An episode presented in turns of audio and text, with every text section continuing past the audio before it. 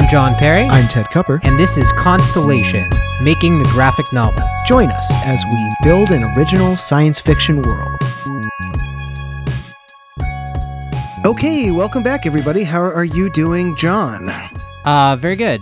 I'm good today. I got uh, got my pages done. Nice. Well, it's uh, exciting to be recording this one uh, in the same room uh, as we don't often Oh, yeah. get to do these days. So um, that's uh, cool for me. And Even though you have your back to me, so That's it's right. a little weird. yeah, it's the true. way the studio is set up here. Uh, well, it's not set up for uh, for us to do this uh, in a pair anymore. Um, but I guess uh, it was my fault for not printing the pages I- like a proper script reading.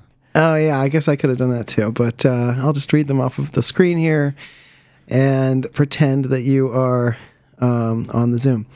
So. Um, all right, let's uh, set the scene a little bit. Where are we at in the story for those who have forgotten? So the pages that you did just ended on uh, Tim blackmailing Zoya, saying, you know, you've got uh, three months to figure out how to get me into this club uh, or make some progress on that front, or else I'm gonna gonna blow your cover. Right? I'm gonna let people know that uh, you're the person that leaked the the address to me. Right.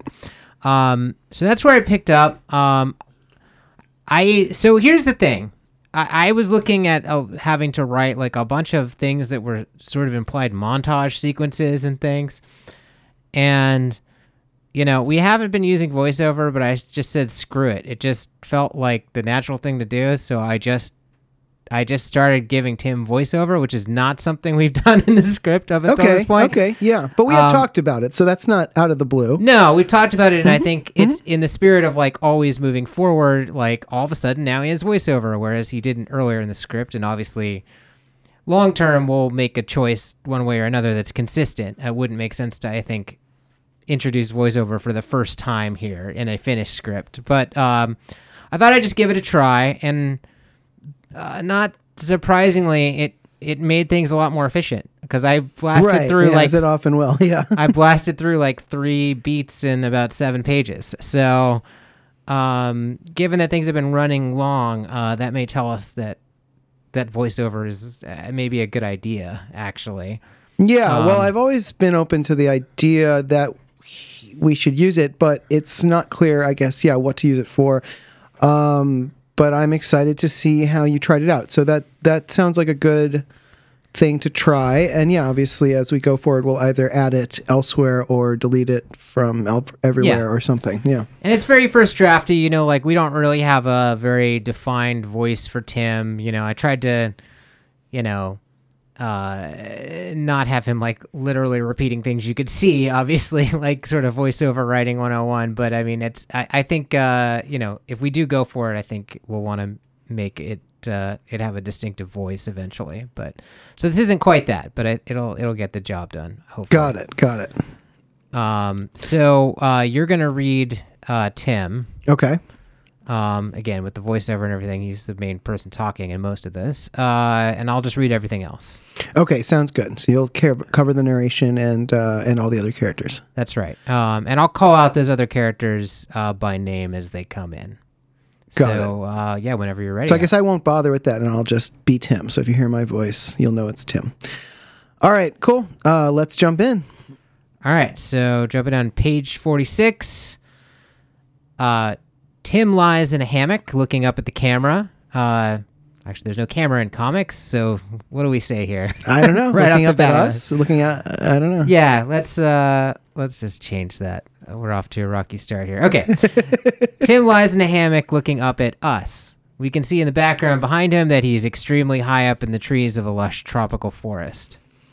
Zoya waited until the day before the deadline before finally getting back to me. From Tim's point of view, uh, we see a tropical bird hovering above his hammock holding a dangling scroll. The text on the scroll says, quote, Meet me at Emeralogia from, from Zoya. Next, we're in a grand library, and we see Tim and Zoya making their way down a path that runs in between row after row of research stations occupied by people at terminals. A big portrait on the wall behind them features the Hall family. I'd been to Immorologia hundreds of times, but never with VIP privileges. In the next panel, Zoya is in the process of walking straight through one of the bookshelves, her body half in and half out. Tim follows behind. Uh, then they walk alone through a candlelit private library, and we see Tim running his fingers along some of the books on the wall as he passes through. Part of me wanted to stay and browse, but I knew any addresses I'd find in the premium section would pale in comparison to what I'd have access to as a member of Altaf. Next page. Tim and Zoya enter a private conference room with big picture windows that look out on a gorgeous o- ocean view. Tim eyes a pitcher of water sitting on the conference table. Zoya says, We can talk here. Trying to make me feel at home, huh? Zoya addresses Tim businesslike. Meanwhile, Tim pours himself a glass of water. Zoya says, There's a way I can get you in, but it's going to require some work on your part. Of course. You need to submit a tip, the address of a world no one's heard of, something to prove that you're serious and actually have something to contribute should they make you a member. Piece of cake. Tim drains the water glass. Zoya looks confused. She says, What is that? Some zero gen expression? Close on Tim looking confident. It means it's no problem. This will be easy for me. On the next page, we see Tim showing Zoya a world full of giant pyramid sized mountains of fruit. A lone chimpanzee lies passed out, dozing on top of one of the piles of fruit. Zoya looks unimpressed by this scene. But it wasn't. Uh, in the next panel, the vague we see the vague forms of Tim and Zoya made out of molten lava. They are in the process of erupting from a great volcano, while several humanoid creatures made of rock look on from the sidelines and wave flags in celebration. World after world I showed her was rejected.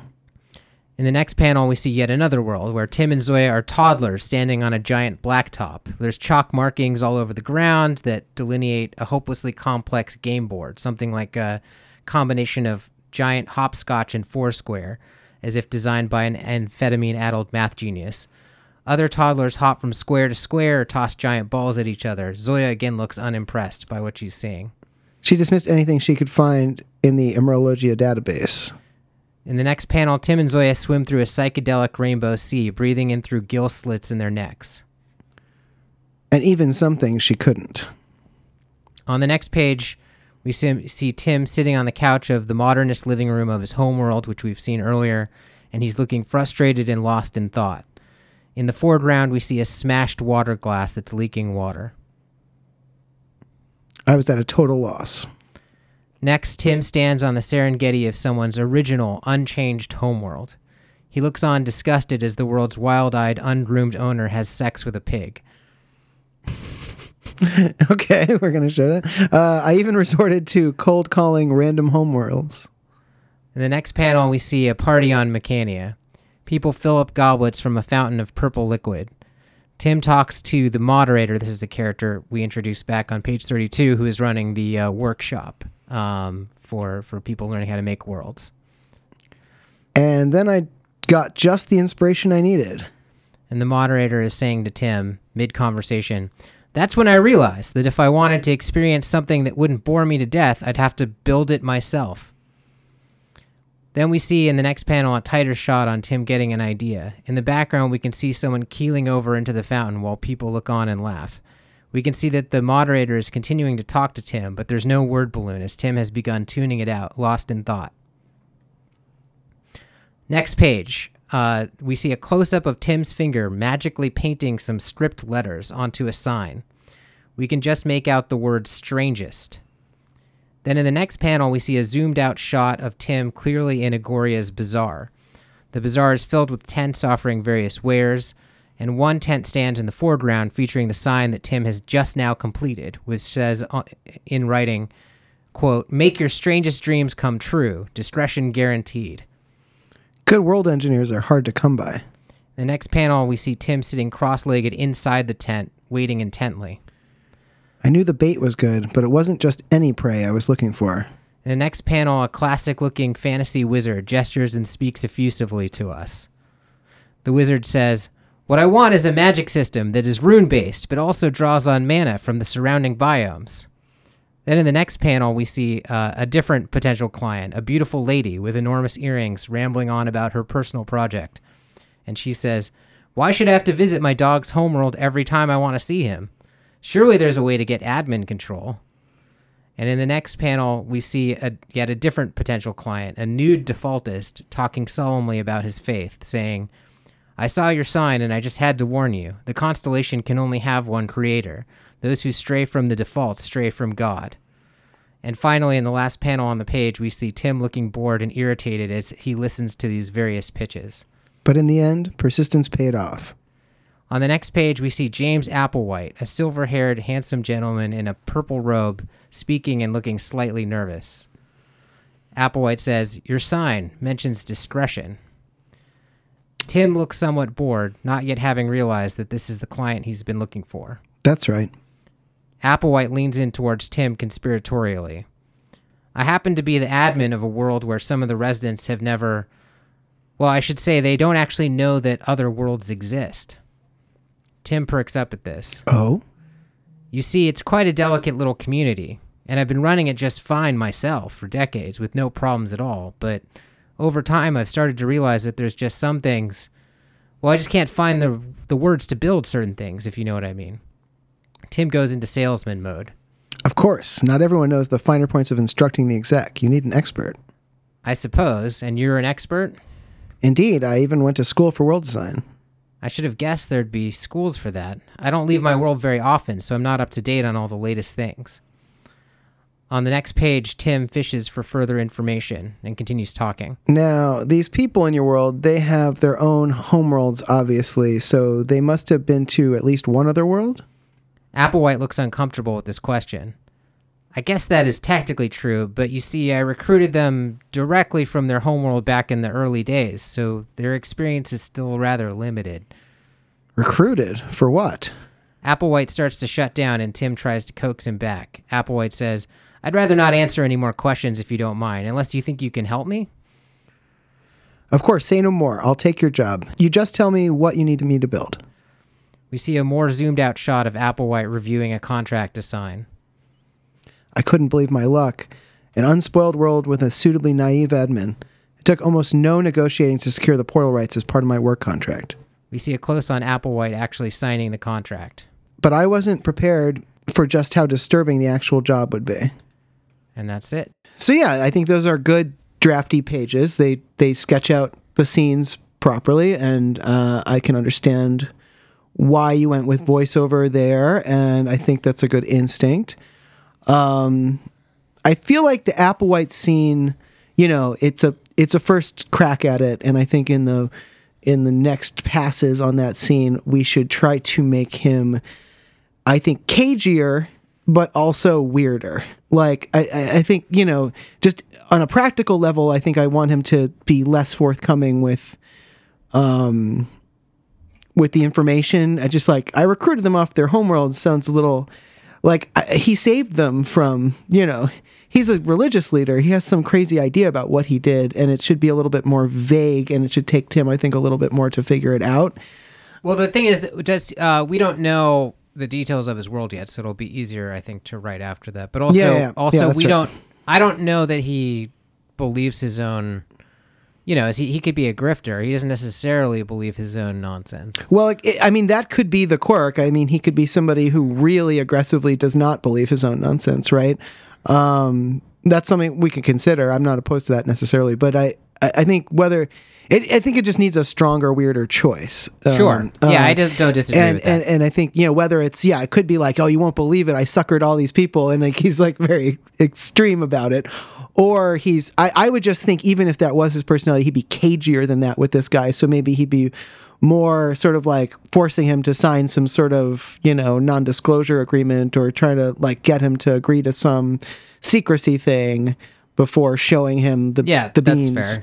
um, or maybe it's just that he's being cagey and my, my first instinct was more like he's being cagey and religious about it and sort of describing it in abstract terms. And it's up to tim to suss it out. So he's asking like more pointed questions like oh so how many of your people normally leave in a year? Or like you know kind of like trying to figure and he's like well not many. And like you know Right, right. and it's like well not how many? And like none you know. So I, I think you know maybe it just takes a little bit more pulling of teeth and um, Well, I do think it the structure of the scene is there. I think, yeah, and I understand that once he hears the thing he wants to hear, that's like, oh, n- no one from the outside has really ever been to this world. Mm-hmm. That's the main thing that he has to figure out, and then he's like, yes, I'm your man, right? Right. Um, and then he kind of goes into, like you said, salesman mode. So I think the structure of the scene is there. I think just maybe the specifics of it, as we, as you said, as you, uh, as we define what the Applewhite world is, um, we can go back and fix that up a little bit. But otherwise, I thought this was, um, yeah, it's all made a lot of sense, and I like that we're in his head, and I think we should, um, we should continue to go for it as if we're going to do that, and then we can look at the, you know, I think I think it's good for us to to try writing it with the voiceover. Um, and then yeah, we can always go back and and figure out what is the like stance of the voiceover. You know, who's he talking to? What's he trying to Yeah, convince yeah. them? And edit it so that it doesn't do anything that sits outside that. But um, but I think it's good to to try it. So I think that's cool. yeah, Um, I do think the Applewhite scene, um, uh, to accomplish all the things you're saying, just I'm going back to that for a second, could be longer. I mean, it could be a really like a featured scene if we if we if we think the negotiation or the the process of of drawing him out or like sort of the mystery of who this guy is is suitably interesting. I think Right, it- right, right. I think a, a full additional two pages or something might even be in order. So I, um, but yeah, it's it's. Uh, I guess there's. I think once we have seen the whole arc of Applewhite's like storyline, it will be easier to go back and make it make it weirder. Yeah, yeah, Um, I agree with that. But uh, but yeah, I think uh, I'm glad you're on board with the voiceover. I just think it's just gonna, you know, uh, not, not I I would still be open to not doing it, but I think it's just gonna um, it's gonna make things so it's gonna allow us to convey so much more information so much more efficiently, and we really do have a challenge with this book. I think of uh Oh yeah, of it getting long. Yeah, no, I think we should use it, and um, if we turn out we don't want like a pure monologue voiceover, we can figure out a way to make it overlapping conversations or something that's not technically a voiceover, but being used as a voiceover, you know, or like just a motivated voiceover, I guess is yeah the term. Um, if we find that that works better. But I think trying to just sketch it out and seeing like where would we use it and what would it be used for first without those rules might actually be more effective. And then we can sort of retrofit the rule to be whatever the closest thing is to what we already did and, you know, um, clean it up from there. Uh, so yeah, I, I'm in favor of that for sure. Um, something I wanted to mention as a sort of media club thing. I think I mentioned to you offline that I started reading uh, Jodorowsky's Incal recently, sure okay which is a weird book and one that I recommend uh, to our listeners if they haven't read it. Um, but um, not super directly relatable to what we're doing because it's sort of in a different genre. But it is science fiction, and uh, one element of it that I noticed is um, so the Incals are these um, mysterious objects of great power, you know, like glowing crystals or something that you know they're sort of a tropey thing. Um, it's a, it's a MacGuffin-y thing yeah, yeah, sure. yeah. Everybody's trying to get it. It's it's like a crystal orb or a infinity Yeah. stone or something like this. You see these kind of things in comic book stuff a lot. And uh, when the main character gets one, um, it starts to talk to him, right? And uh, it talks to him through a device that is like a certain shape of box, basically, uh, and maybe a slightly different font or like lettering look. Um, from It's been a long time since I've read the, the- comics, so yeah, I, I kinda, don't even I guess remember I if it is a that. different re- lettering look or not, they- but it's Huh. it, it might be slightly different, like just very slightly, like just a slightly different size or something. Um, and that creates a sort of visual language very quickly of this sort of um, internal voice that's coming to him from the uh, magical object. And I, I, I, it occurred to me that oh, that's not that different from the way the exec works in our world. So that's something that we could consider. You know, as we as we figure out how to re- visually represent the interactions with the exec, one option is that it can sort of just be speaking dialogue in just a slightly sort of delineated way. Um, so that's something that I noticed Yeah. that that we could consider. and it wasn't something that really came up in these pages. I mean, I guess if we had him getting into you know real contract negotiations with Applewhite, it could be there. But but yeah, I mean, I think it's right, or you something- could see a contrast between the way he addresses the exec and Applewhite Yeah. does, if there's some meaningful contrast to make there. it's something that I think needs to be you know pretty well established, maybe slowly in the beginning of the script, like with it, like you said, a distinctive visual language. Um, and then I think we can probably excise most of the exec conversations that are happening off screen from that point on. But I do think we need to like very clearly dramatize it at some point, like early right, on. right. Maybe in that very first scene when he's designing, he's putting the finishing touches on the world. Yeah. That's like a an obvious opportunity to interact with the exec, and uh, yeah, I think we can. We'll we'll we'll address that when we do our first rewrite. But I think that's uh, something to think about as we move forward because I do think we need to make a decision about how we're going to uh, portray that, whether it's going to be um, text in a box or whether it's going to be captions or whether it's going to be um, something else. Um, like sort of you know boxless text like the voiceover in saga or i don't know there's different options that we could try. I like when we can sort of jump all around the constellation and show the the teleportation aspect of it. I think that that's fun. Yeah, it was fun to be able to just like in those those montages just have a different world in every panel. Right, literally. right, right. And I think, Um, yeah, we have that ability, and hopefully we can use things like color or whatever to really differentiate those, so Yeah. we don't have to say "and meanwhile on Mechania" or whatever. Although we can do that too, if we end up needing to. Um, it's not out of the question. All right, so onward. Uh, Onward. You're up next. Yeah. Oh, do we want to say what I'm doing? Because I actually don't know.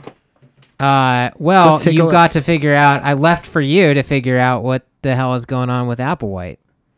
Oh, Um, great. So, I mean, we could just leave it at that, right? I mean, yeah, yeah, yeah. So the next few beats are going to be basically Tim going to make this world and discovering just what Applewhite has in store for him. Right. and it has to be awful, and yet uh, Tim does it anyways. All right. Well, thanks for sticking with us, Yeah. and uh, we'll see you next time. We'll see you guys soon. This has been Constellation Making the Graphic Novel.